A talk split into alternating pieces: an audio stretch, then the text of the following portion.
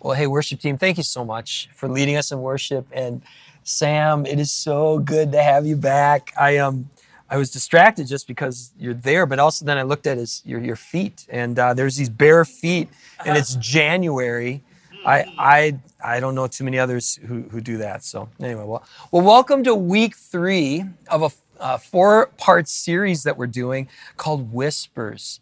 And we've got a whole lot of ground to cover today. So we're going to dive right in. If you're taking notes, I invite you to write this down. Have you ever stopped to consider the power of words?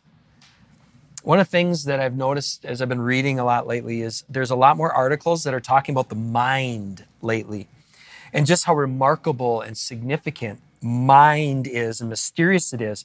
Well, words enable us to literally give people a piece of our mind. That's what words can do.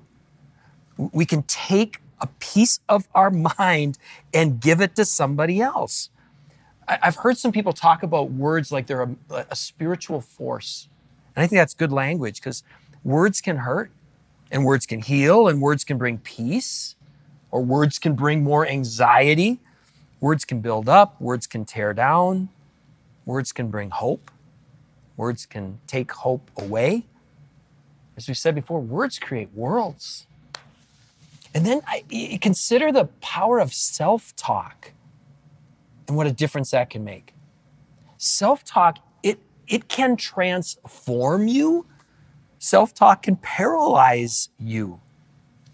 We could spend hours and hours just talking about words and how powerful they are. But let's move on to discussing the implications and the applications. And let's start with this. There's a place to write this down too. A lot can get lost in translation. We got, we got several married couples sitting right in here. I'm sure that never happens ever in your relationships. That, that happens with everybody all the time, doesn't it? You know, think about how often it happens where there's something in our mind that we want to connect with somebody else's mind, and, and, and it gets lost in translation. You know, in friendships, with coworkers, you know, maybe you sent the email that was taken the wrong way, or maybe the words that you sent, tried to use, they were misinterpreted. Maybe you're learning another language. How many know or kind of know at least another language? Right? Have you ever done, you think somebody, you're, you're getting it, what they're saying, and then you're not. That happened, I've had that happen so many times. You're like way off. Well, if you're just joining us for this, this series, you know, this is a series about trying to discern the mind of God. If the God of the Bible's real, then this mind of God knows all things. And if that same God desires to truly lead us and to guide us, what would you give to be able to discern the mind of God. When these words come into your mind, what would you give to be able to accurately discern what are His words and what aren't? If the words of a person can change the world, how much more is this true if there is a creator of worlds? The psalmist writes this Psalm 33 6 By the word of the Lord the heavens were made their starry hosts by the breath of his mouth. Consider the implications of that. The person who hears God's voice is aligning with the essence of reality. The Bible provides carefully vetted accounts of a lot of things, including the life of Jesus of Nazareth. And according to those ancient documents, Christ was more than a master communicator. He was the Word made flesh. In the example of Jesus, we then can see what happens when human lips are aligned with words that have God's authority. Storms are calmed, the sick are healed, demonic oppression is cast out, sins are forgiven, even the dead are raised through the powerful word of God. Is there anybody here who wishes they could discern the mind of God with greater clarity? I've seen a lot of this. If so, I got good news. There's a place to write this down. The same God who spoke in the past is speaking today. We made that point earlier before in this series. We want to make that point again because it's true. As I mentioned earlier in the series, I didn't grow up with a framework where hearing from God was something you would even consider. Didn't have that framework. And when I started reading the Bible for myself, and I would come across a part of the, the scripture where there was a conversation that God was having with someone, I, that did not fit my experience at all. I have no had no reference point for that. And, and in my mind, when I was trying to get some little picture, I guess I would think God was talking in an audible voice and people were answering back. But but the whole thing was foreign to my experience. But the more I started to think about that later in life, we've got examples all around us that really demystify the idea that we that, that a a God that we can't see the way we see each other in this room, that that God could communicate with us. Um, how many of you have a, de- a device that can communicate with other devices without using an, an audible voice? I mean, we, we've all seen this type of thing. We have devices that can receive signals and they can interpret those signals. So, demystifying this, could an all powerful being, if an all powerful being exists, could an all powerful being create people who are hardwired to be able to receive these kind of messages? And would an all powerful being be limited to only communicating audibly?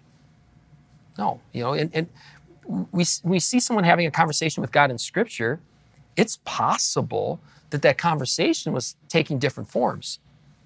God speaks through his creation. God speaks through his actions. God speaks through Christ. God speaks through scripture. God speaks through our consciousness. And God speaks through others. God speaks through people. And that's the one we're going to focus on today. If you're taking notes, here's what we're going to explore. How can human voices help us discern heaven's whispers? That's what we want to talk about today. The older I get, the more I realize nothing matters like relationships. Can I get an amen? Nothing. Nothing matters like your friends, your family. Loneliness and isolation and having no choice but to obey a command, people would willingly choose death and do over that. You know, imagine, imagine a device that was created to connect and it can't. That's us without connection. That's us. And that's not who we were created to be. The older I get, I also realize more and more that if we can't make choices, if we can't make mistakes, if everything is pre programmed into us like computer code, then all we are is this. What's my point with that? My point is if we can't make mistakes in our hearing, if we can't misinterpret, if we can't choose which voices we listen to, we're not, we're not human.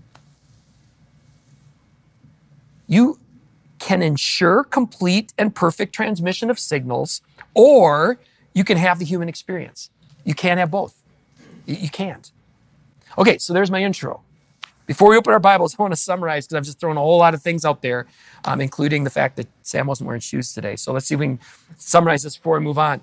Um, you and I are designed for connection. We're designed for it. When we communicate well, we're connecting at a mind level. When we're doing it well, it's it is we are we're locked in. But a lot can get lost in translation. Imagine a life that is willingly guided by God's wisdom and God's love. And the point I want to make today is the right human voices, the right human voices can help us discern God's whispers. And notice I use that word right, the right human voices. Boy, how many of you have seen people use the God told me card in flippant ways, in manipulative ways, in destructive ways? And how many of us know the Bible is filled with cautionary tales of false prophets, deceptive influencers, fallen angels, and even our own selfish motives. And how all of those things can cloud our, our thinking and, and make it really, really hard to discern the voice of God. Well, the right human voices can help. With the remaining time we've got, let's see what we can learn from examples of people getting this wrong and people getting this right. Let's start with the getting it wrong. The example of people getting wrong that we're going to look at today can be found in Joshua chapter 9, verses 1 through 27. If you don't have a Bible at home, um, I've been saying, hey, go to youversion.com. I didn't know they had switched over to Bible.com. That's even easier to remember. Just go to Bible.com. You can download a free Bible app right there, all kinds of um, reading plans. There's a lot of stuff right there. All right. Well, before we read this passage, here's a little bit of context um, for those who are new to reading the Bible, the Bible is a collection of ancient documents. And the document we're going to look at today, we call it the book of Joshua. It is one of the oldest that you're going to find in the Bible. Joshua was mentored under Moses himself and was given the responsibility of leading the Hebrew people into the promised land. Now, as a former skeptic, I love when there's collaborating evidence that comes alongside the scripture and to support that these things really happen. Well, there's an ancient archive, I found out, of about 400 letters that were sent from the Canaanites to the Egyptian pharaohs. And you can look this up yourself. You can Google our Amana letters, A M A R N A. So here's what's going on. So Egypt was the superpower at the time. They controlled this region. And there's multiple letters coming to the Egyptian pharaohs from Canaan that mention a growing threat from people that they call the Habiru. The Habiru. Now, if the word Habiru sounds familiar, let me put these both up on the, uh, the screen at the same time. Here's the English transliteration for Habiru and English transliteration for, for Hebrew. Do those look at all similar? Some of those letters they might be collaborating what we're about to read. That, hey, there are these Habirus, they're coming into our area, they're invading. Can you help us? Can you help us? So that might be what's going on here. All right, so let's open up uh, Joshua chapter 9, verses 1 through 2. We'll start there. As soon as all the kings who were beyond the Jordan in the hill country and in the lowland all along the coast of the Great Sea towards Lebanon, the Hittites, the Amorites, the Canaanites, the Perizzites, the Hivites, the Jebusites, when they heard of this, about this, these invading Habirus, they gathered together as one to fight against Joshua and all Israel. All right, so here's, here's an example. As I mentioned earlier, in that time, in that place, Egypt was still the local superpower but they're having problems of their own. So that region was controlled by little mini kingdoms. I used to wonder this when I would read the, the, the Bible as, when I was younger. Okay, why does it keep using kings? It sounds like they're just talking about a city. Well, the rulers of that little city were they were little kings. Little kings of these, these, these mini kingdoms. Well, the leader, like I said, of that city would sometimes be called a king, and then that city would control the area around it. So when the Hebrews entered the land and began conquering these little cities one at a time, a group of kings we just read came together. And their collective discernment was let's fight. Let's fight them. Anyone know how it worked out for those kings? Not so well. Well, there was another city that took a different approach. Let's read about that. Picking up with verse 3, we'll go verses 3 through 5. But when the inhabitants of Gibeon heard what Joshua had done to Jericho and to Ai, they on their part acted with cunning and went and made ready provisions and took worn out sacks for their donkeys and wineskins worn out, torn, and mended, with worn out patched sandals on their feet and worn out clothes, and all their possessions or provisions were dry and crumbly. If you didn't know the word crumbly is in the Bible, it's in there. Like crumbling. Now, there's a really interesting language shift that happens right here. In verses one through two, the ones you read earlier, the only decision makers were the kings. The only decision makers were the kings. Well, here in verses three through five, it appears as though more voices were included in on this conversation. And if we had to stop right here, that would not be a bad takeaway. That when we start acting like little kings of little kingdoms who have all the answers, we can get into big trouble. Can I get an amen? Well, just as there's collaborating evidence from archaeology that the Hebrew people were real people, there's collaborating evidence also through from archaeology that the city of Gibeon was a real place. Gibeon was about 15 miles from Joshua's camp, about the distance from here to the US Bank Stadium. Believing that the Hebrews were under the protection of a God who is more powerful than their gods, the Gibeonites are like, this is happening right down the road. We need a plan. And their plan was to pretend that they were from really far away. Let's go back to the text here, verses 6 uh, through 8. 6 through 8. All right, so, and they went to Joshua in the camp at Gilgal and said to him and to the men of Israel, We have come from a distant country, so now make a covenant with us. But the men of Israel said to the Hivites, Perhaps you live among us. Then how can we make a covenant with you? And they said to Joshua, We are your servants. And Joshua said to them, Who are you? And where do you come from? All right, so do you notice that they're suspicious? That they think something is up here. You know, Jesus himself taught us, he said, Be innocent as doves, but also be, does anyone know? Be wise as serpents. We should be innocent doves, but they were right to be suspicious. And let's uh, let's let's take note of that.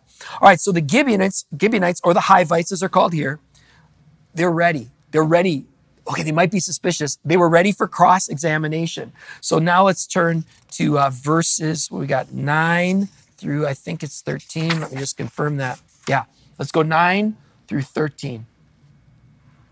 So the Gibeonites, the Hivites, they said to him, said to, to Joshua, Oh, from a distant country your servants have come, because of the name of the Lord your God.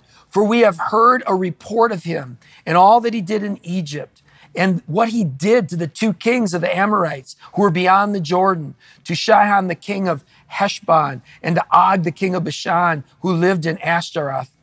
So the elders and all the inhabitants of the country said to us, Take provisions in your hand for the journeys uh, and go and meet them and say to them, We're your servants. Come now, make a covenant with us. Hey, here's our bread.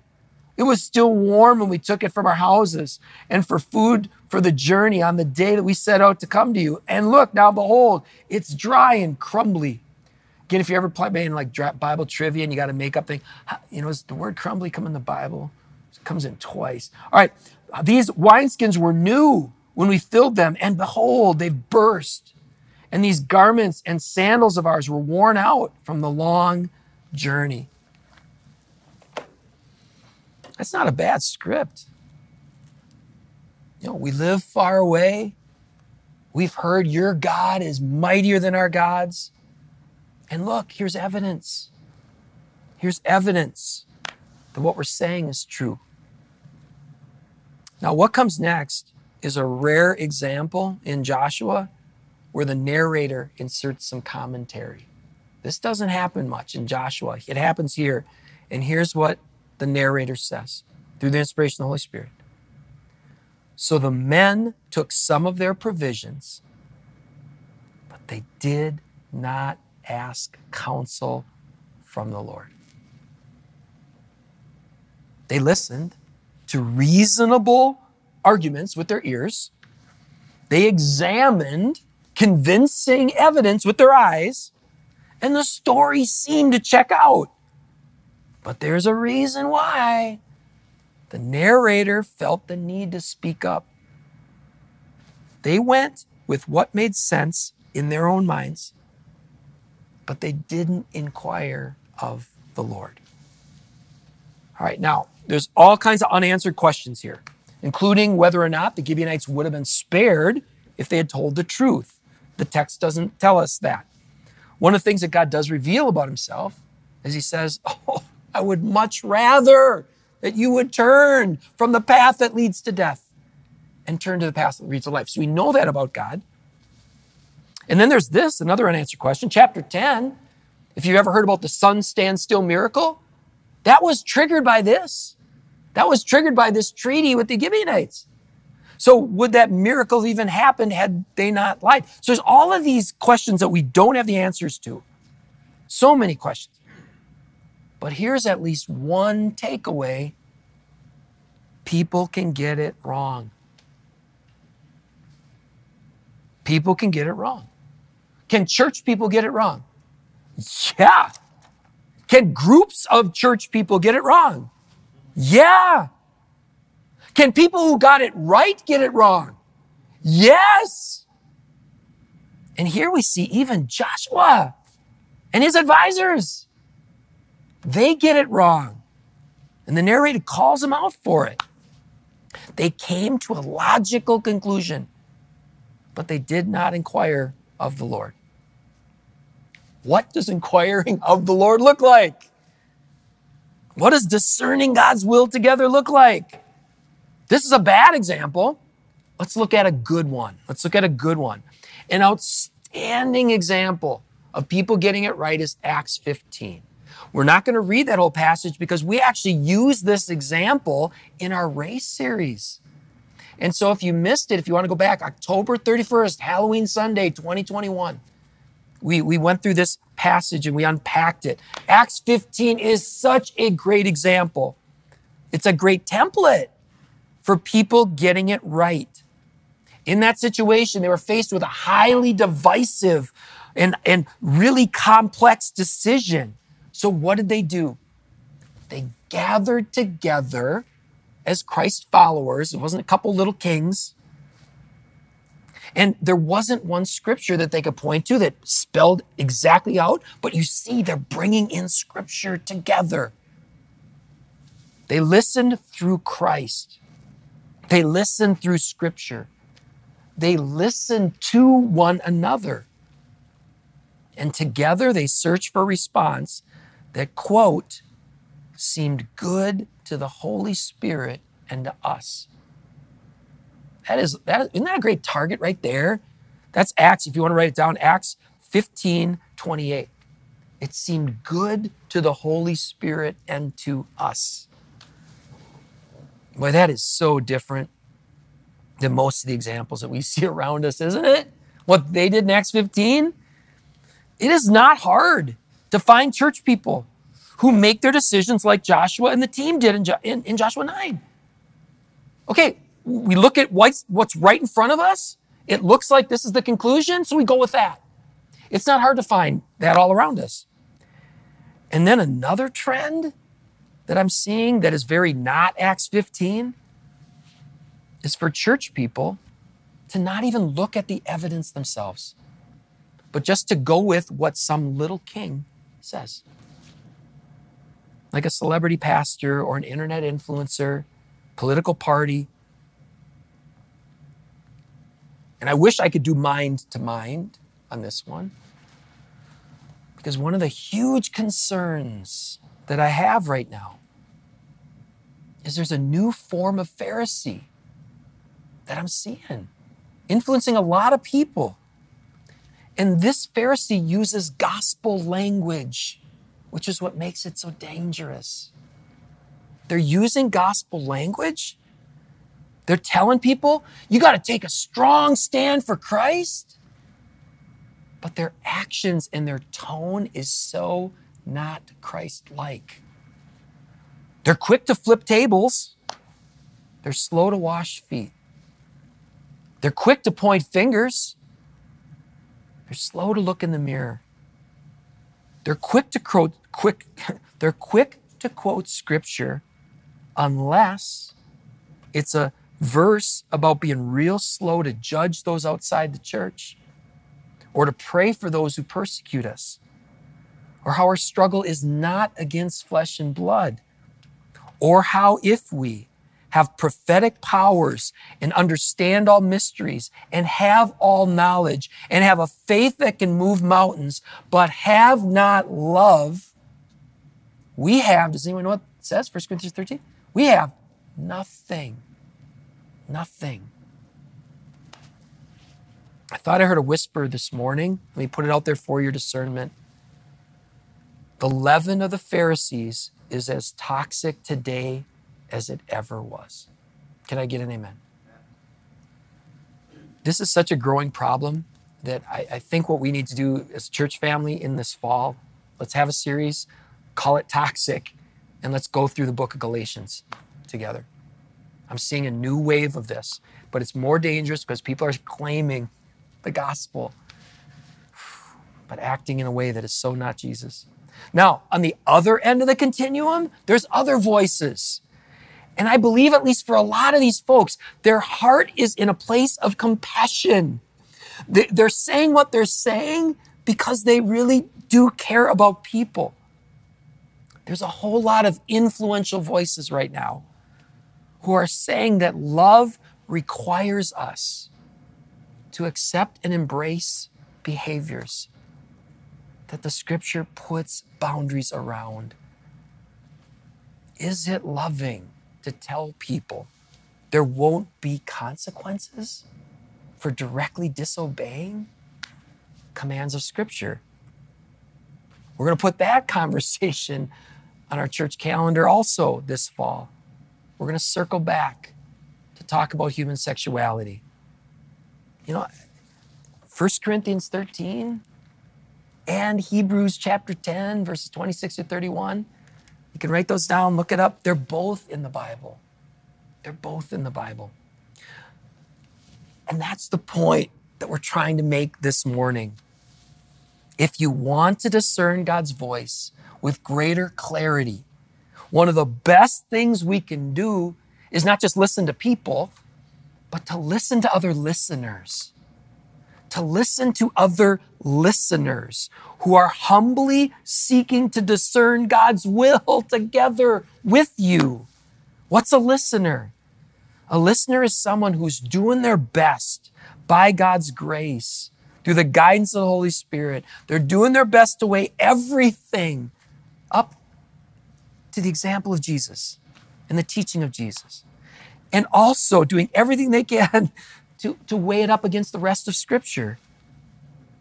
In 1 Kings 22, there's a story of a king. The king wants to know, should I go to war? So he, can, he consults 400 spiritual advisors, and they all give the same answer. They give the kind of answer that would get you a whole lot of likes today. They give the kind of answer that would get you the photo op with people in power. All 400 spiritual advisors gave the king the same answer, but there was one person who had a different perspective. That person was a listener. I would rather have one listener helping me discern God's will than 400 spiritual advisors who already think they've got all the answers.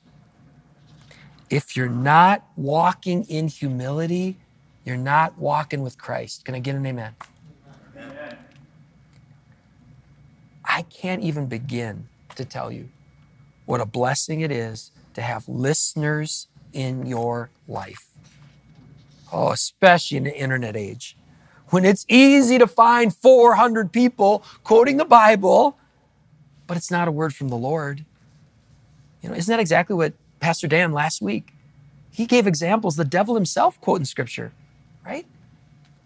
But it wasn't complete. It wasn't the right context. It was twisted. I can't begin to tell you what a blessing it is to go to our elder meetings where the only agenda in the room is let's make a God honoring decision. We got one of our elders here. Thank you. It's so humbling. You come in that room, there are so many wise, seasoned, mature followers of Jesus. I mean, collectively, you've got so much life experience in there. And yet, and, I'll just put it out there. You can correct me if I'm wrong. I'm serious. I'm serious. Correct me if I'm wrong. Isn't it amazing to see how slow that group is to speak and how quick they are to listen? No one in that room thinks they have all the answers. Many of you know Sharon Steen. Um, she was the chair of our elder board before her and her husband Ryan uh, moved down to Colorado. Sharon introduced us to this book. It's called Pursuing God's Will Together. It's by Ruth Haley Barton. This would be a great resource for a small church, for a group of friends, for, for, for a, a family to, to, to look at some of these principles. Because imagine that. Imagine having a group of people around you who they were trying their best. How do we not just give each other good advice? How do we not just look at the, what's in front of us? How do we truly pursue God's will together? I can't imagine trying to navigate these last few years. If the people coming into the meetings, the elder board, the past relations committee, the nominating committee, we're coming in with different factions and agendas. Oh man, I can't imagine that. A tool like that book would be a great discussion starter for the groups that you're a part of. They say there's safety in numbers. You ever heard that phrase? There's safety in numbers. This is like that. The more people you have in your life who are also filtering their thoughts through Christ, filtering their thoughts through Scripture, the more people you have like that in your life, the more likely you are to make wise and God honoring decisions. Well, in addition to having groups, oh, isn't it great to have individuals in your lives too? Because there's some things that you don't want to bring to a whole group. And isn't it great to have individuals who also are listeners who you can go to? I'm so blessed. To be married to my best friend and someone who wants to love and honor Christ.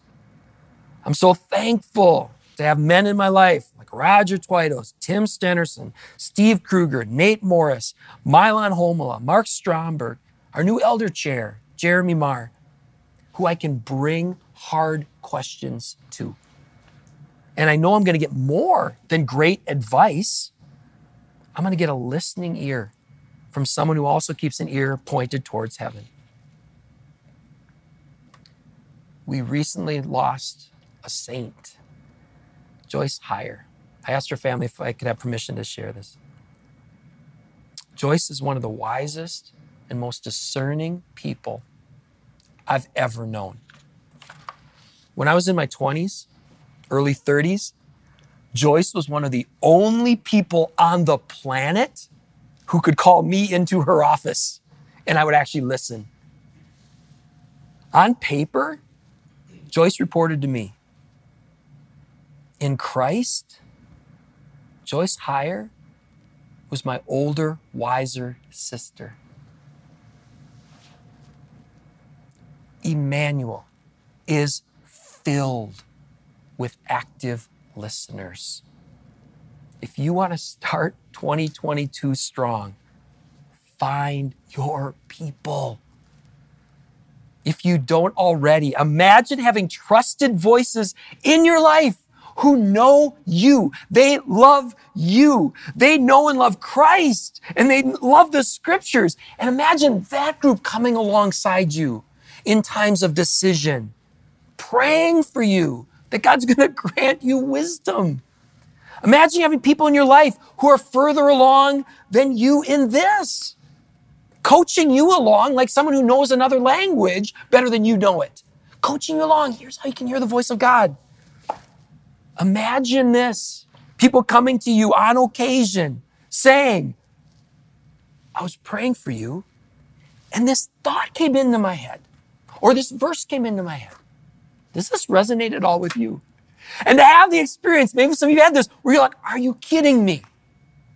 Are you kidding me? That's exactly what I needed. Or they give it to you, and then you find out later that day, later that week, that's exactly what you needed. Now, bringing a word from God to you doesn't always take the form of advice, it can take the form of encouragement. Joyce Hardwick, Rhonda Mermel, you are two of the best encouragers I know. They're amazing at this. People like Joyce and Rhonda, they help us remember that God is for us, not against us. They can give you that, that encouragement that you needed in that moment. Boy, everyone needs this next thing. Everyone needs people who also love us enough to give us those hard words too, right? They love us enough to say, hey, brother, hey, sister. Well, can you imagine now, not just you having that, can you imagine a church filled with people whose wisdom isn't limited to their own minds? People who are able to help others discern the mind of God because they're committed to discerning the mind of God together. And when answers don't come or don't come right away, to have these people, this group of people, this church of people reminding you that God is listening. He does hear your prayers. He will never leave you, He will never forsake you. And He is more than able to work all things for good. We can learn to discern the shepherd's voice with greater clarity. Week one, we talked about listening through Christ. Week two, we talked about listening through scriptures. This week, we talked about listening through listeners, listening through listeners. And next week, Pastor Jason is going to help us understand how we can, in the season coming up, we can listen, we can apply these things, listen through Lent. Well, today's closing song, it casts a vision for the kind of people we can become as we become a church of listeners. Let's pray. Father, we are so thankful. We're so thankful that you created us with the capacity to willingly seek. Because with that, out that capacity, we're not different than a phone. So, Lord, help us right now. We pray for your Holy Spirit. Help us yield our will to you, to seek you and trust you with all our heart, soul, mind, and strength. Lord, I pray for those who don't yet have their people, Lord. We pray that you'll help them to find and make friends and mentors, folks who can come around them and who they can come around, that we may become this family that you desire us to be. We pray all these things in the mighty name of our Lord and Savior Jesus Christ. And all God's people said, Amen.